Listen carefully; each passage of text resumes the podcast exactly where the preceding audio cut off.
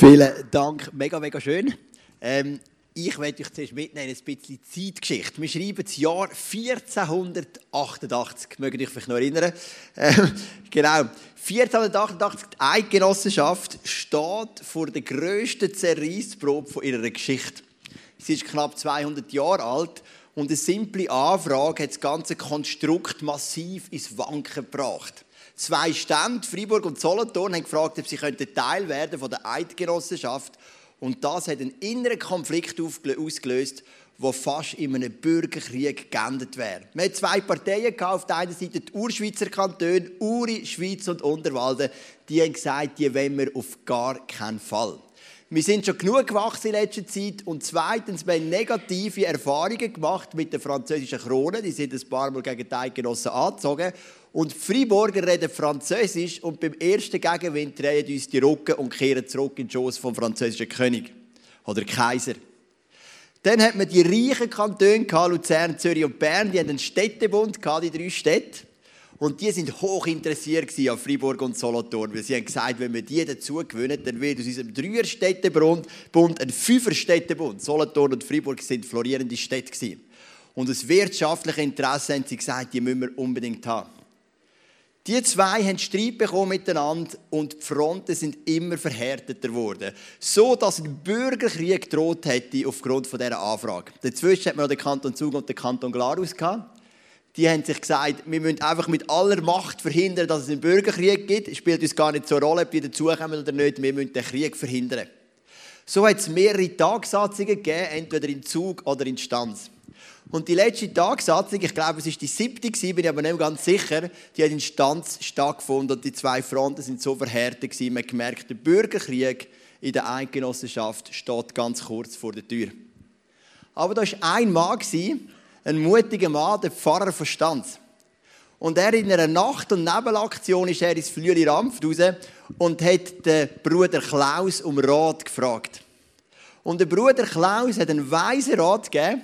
Er ist runtergekommen, hat die Tagsatzungskantone noch erreicht, hat ihnen den Rat mitgeben Es hat noch eine Verhandlung von einer Stunde. Der Konflikt war gelöst und der Bürgerkrieg abgewendet. So können wir heute unserer Zeit sagen von der Schweiz, wenn wir zurückschauen, wir haben keinen einzigen Bürgerkrieg gehabt und es hat zwei große Gefahren gegeben und das ist eine davon. Ein weiser Rat hat es verhindert. Weisheit, oder was hat er genau geraten, vielleicht, dass wir es noch aufschliessen, das ist eigentlich einfach, ich wäre jetzt auch auf die Idee gekommen, mich hat niemand gefragt. Er hat gesagt, wenn wir einen Konflikt haben, das ist in einer Ehe auch so, müssen oft beide etwas hingeben. Die Urschweizer Kantone müssen ihr Recht hingeben, wir sind die Ersten und wir sagen, wer dazukommt und wer nicht. Und Zürich, Bern und Luzern müssen bereit sein, ihren Städtebund aufzulösen, als Zeichen, dass sie nicht wirtschaftlich die anderen Kantone ausbieten oder die neuen Stände missbrauchen, ähm, um ein wirtschaftliches Schwergewicht zu bauen. Und so sind beide bereit, ihr Recht aufzugeben. Wir haben sie aufgenommen, Glarus und Zug hat durchgeatmet und der Bürgerkrieg war abgewendet. Ich kenne keinen Menschen, der sagt, ich will weniger weise sein. Ich will lieber ein bisschen dumm bleiben. Ich meine, es gibt Leute, die sagen, ich möchte nicht unbedingt mehr Geld, weil mehr Geld bringt nur mehr Verantwortung, es bringt nur mehr Last, ich bin zufrieden, so wie ich bin. Das gibt's. Es gibt auch Leute, die sagen, ich will nicht unbedingt gesund werden. Wenn ich gesund bin, dann komme ich vielleicht kein IV mehr über, dann muss ich arbeiten, will ich jetzt gar nicht unbedingt.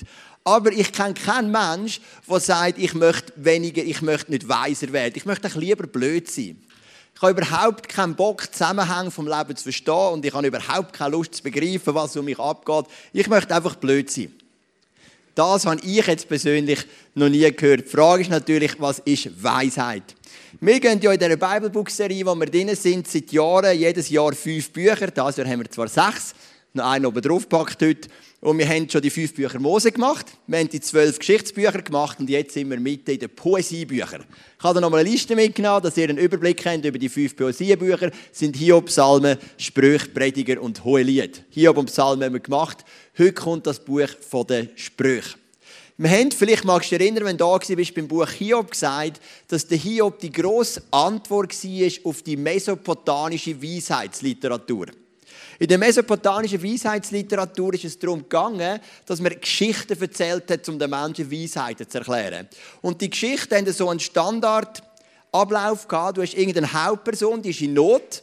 Dann ist er in einen Dialog getreten mit Freunden oder mit Priestern und am Schluss hat man herausgefunden, weil er irgendwo nicht gehorsam war gegenüber den Göttern, ist er in das e- Elend gekommen. Dann hat man umgekehrt und der Segen ist zurückgekommen.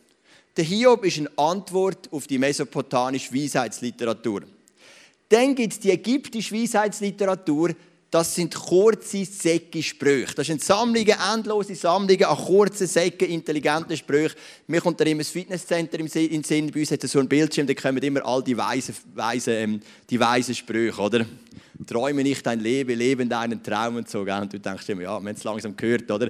Das sind so die Sprüche. Das ist so ägyptische Weisheitsliteratur. Und Sprüche vom Salomo sind die Antwort auf die ägyptische Weisheitsliteratur. Der Salomo, das ist der dritte König vom israelischen Reich. Mit der Saul, mit der David als eine Art Musterbeispiel von einem König. Nicht im Sinn, dass er keinen Fehler gemacht hätte, aber im Sinn, dass er ein Herz hatte, das immer wieder Buß hat und immer wieder das Beste gesucht hat für Gott und für sein Volk. Und dann ist sein Sohn gekommen, der Salomo. Der Salomo war gesegnet von Anfang an und Gott ist ihm in einem Traum begegnet. Und in dem Traum sagt er dem Salomo, Salomo, du hast einen Wunsch frei, was wünschst du? Der Salomo hatte ganz viele Möglichkeiten aber sein Wunsch ist, dass er weise sein Volk regieren Also er hat nicht einen Wunsch für sich, einen egoistischen Wunsch, sondern einen dienenden Wunsch für sein Volk.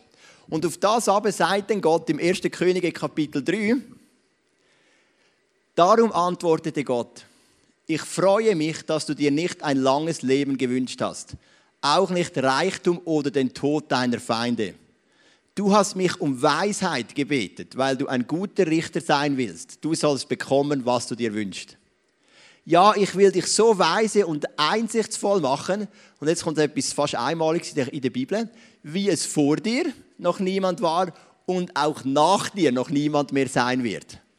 Das macht ja auch ein bisschen weh, oder? Wir wissen jetzt schon, wir werden Salomon übertreffen können er wird Nummer eins bleiben. Aber natürlich macht es Sinn, dass der Salomo ganzen Haufen Sprüche rausgibt. Er hat ja das Buch hat er nicht selber geschrieben. Die Sprüche hat nicht er geschrieben, aber es ist eine Zusammenfassung von, von Sprüchen, die mehrheitlich von ihm sind. Nicht nur, das werden wir noch sehen, aber mehrheitlich. Gott hat das gesegnet mit Weisheit und er ist ein mega weiser Mensch. Die Frage ist, wie gesagt, was ist Weisheit? Und ich habe einen Clip gefunden, wo uns Weisheit in einer ganz neuen und tiefen Dimension in drei Minuten erklärt. Schauen wir doch miteinander den Clip. Genau. Ähm, ist jemand rausgekommen? Ähm, ein herrschaftsfreier Diskurs. Oder manchmal stellen wir uns ja Weisheiten so vor, dass da zwei Männer, zwei Frauen, wer auch immer, zwei hochintelligente Wesen über irgendetwas philosophieren, das kein Mensch versteht. Nur biblische Weisheit hat ja mit dem gerade gar nichts zu tun. Biblische Weisheit bedeutet doch, eine Reife zu erlangen. Es bedeutet, rechte Entscheidungen zu treffen in dein Leben. Es bedeutet, Zusammenhänge im Leben zu sehen, sodass wir fähig sind, so zu leben, wie es Gott für uns parat hat. Und der Salomo führt in dem Buch, in den ersten vier Vers, gerade selber ein, warum das Buch von der Sprüche eben so wertvoll ist. Sprüche 1, Vers 1 bis 4. In diesem Buch sind die Sprüche Salomos aufgeschrieben. Er war ein Sohn von David und herrschte als König über Israel. Wenn du seine Worte beachtet, wirst du Weisheit erlangen und zu einem verständigen Menschen heranreifen. Die Sprüche helfen dir, dein Leben sinnvoll zu gestalten und machen dich fähig, gute Ratschläge zu erkennen und anzunehmen. Durch sie gewinnst du Einsicht, du lernst aufrichtig und ehrlich zu sein und andere gerecht zu behandeln. Wer jung und unerfahren ist, wird urteilsfähig. Er bekommt ein Gespür für gute Entscheidungen.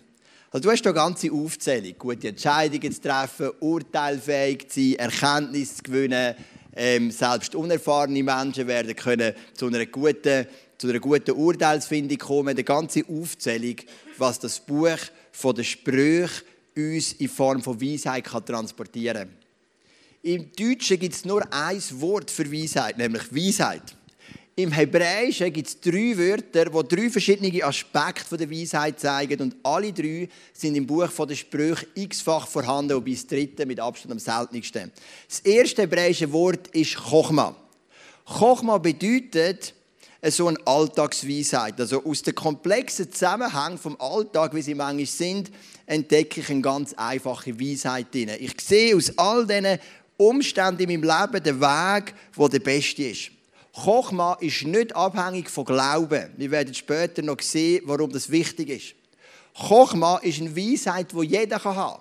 Das kann ein Mensch haben, der Atheist ist. Das kann ein Moslem haben. Das kann ein Animist haben. Das kann ein Agnostiker haben. Das ist unabhängig von deinem Glauben. Es ist eine Lebensweisheit. Du kannst alt sein und weise.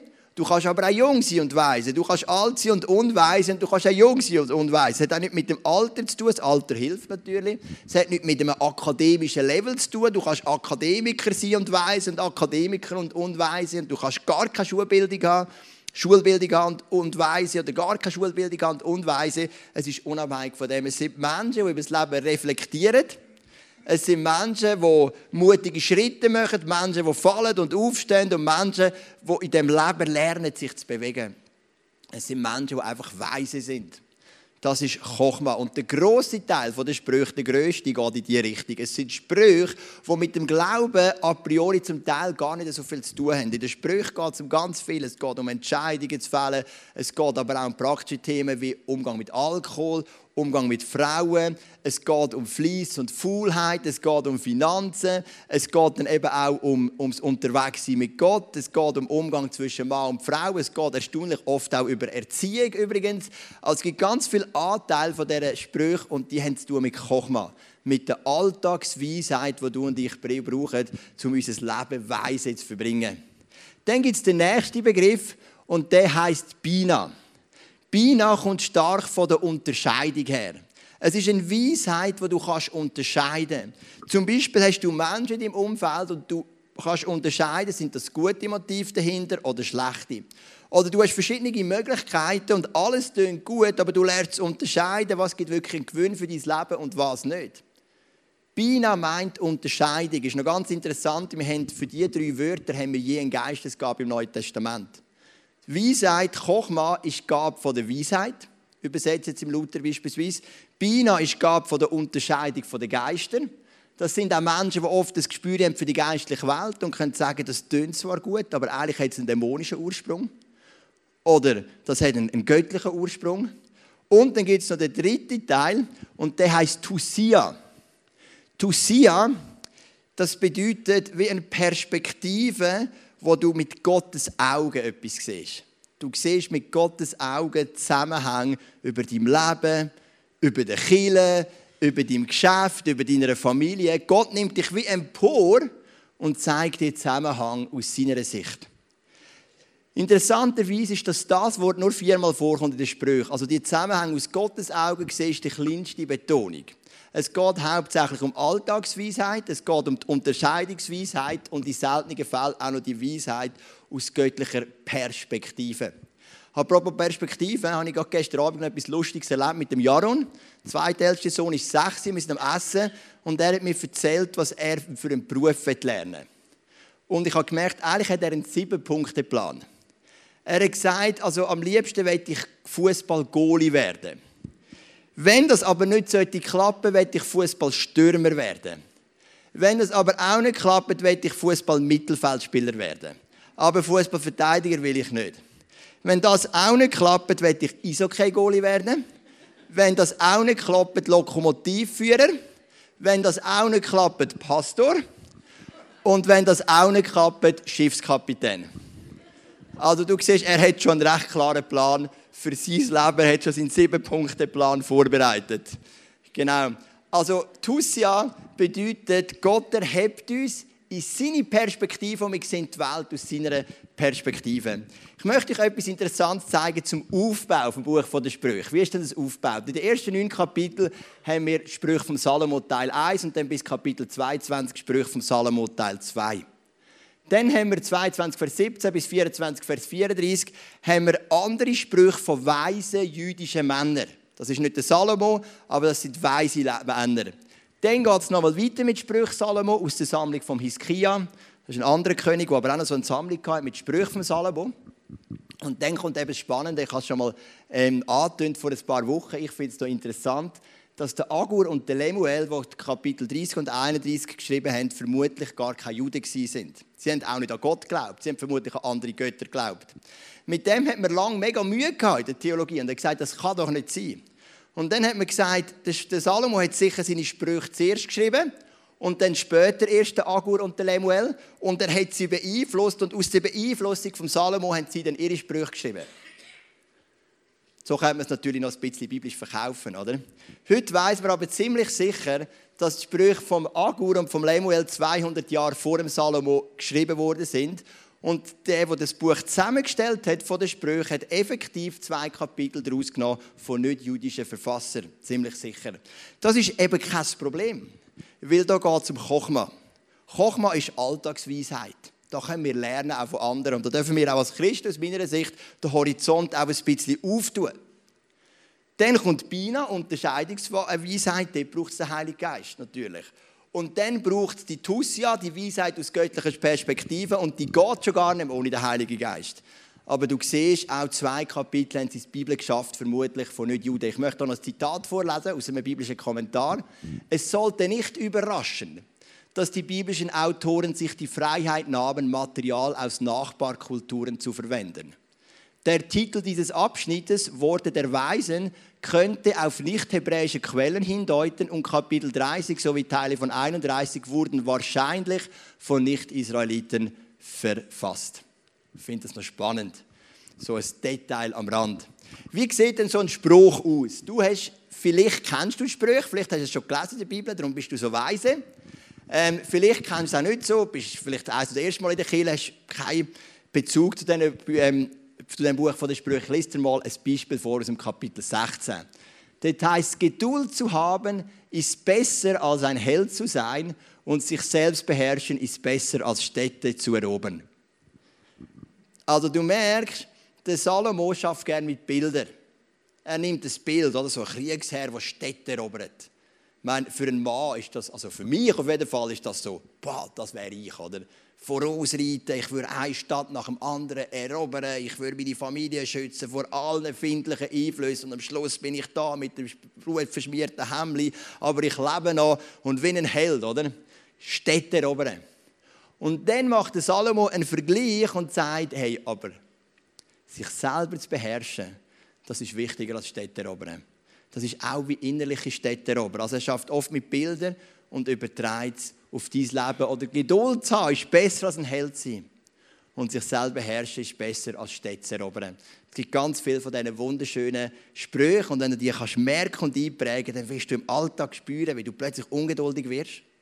Vielleicht gerade mit den Kindern, wenn sie schwierig tun. Und dann plötzlich kommt das in den Sinn, Geduld zu haben ist besser als ein Held sein. Sich selber zu beherrschen ist mehr wert als Stadt, als Städte zu erobern. Woher kommt Weisheit? Was Sprüche immer wieder sagen, Weisheit hat etwas zu tun mit Ehrfurcht vor Gott. Kommen wir mal den ersten Vers an. Alle Erkenntnis beginnt damit, dass man Ehrfurcht vor dem Herrn hat. Das ist etwas, was sich immer wieder wiederholt. Auch bei der Kochma, bei der Alltagsweisheit schlussendlich die Weisheit zu bekommen, ist sein, aber die Umsetzung hat immer zu tun mit Ehrfurcht vor Gott. Weil Gott kann dir etwas zeigen, aber ob du machst oder nicht, ist immer noch oft die Frage, ob du Gott mehr fürchtest oder Menschen mehr fürchtest.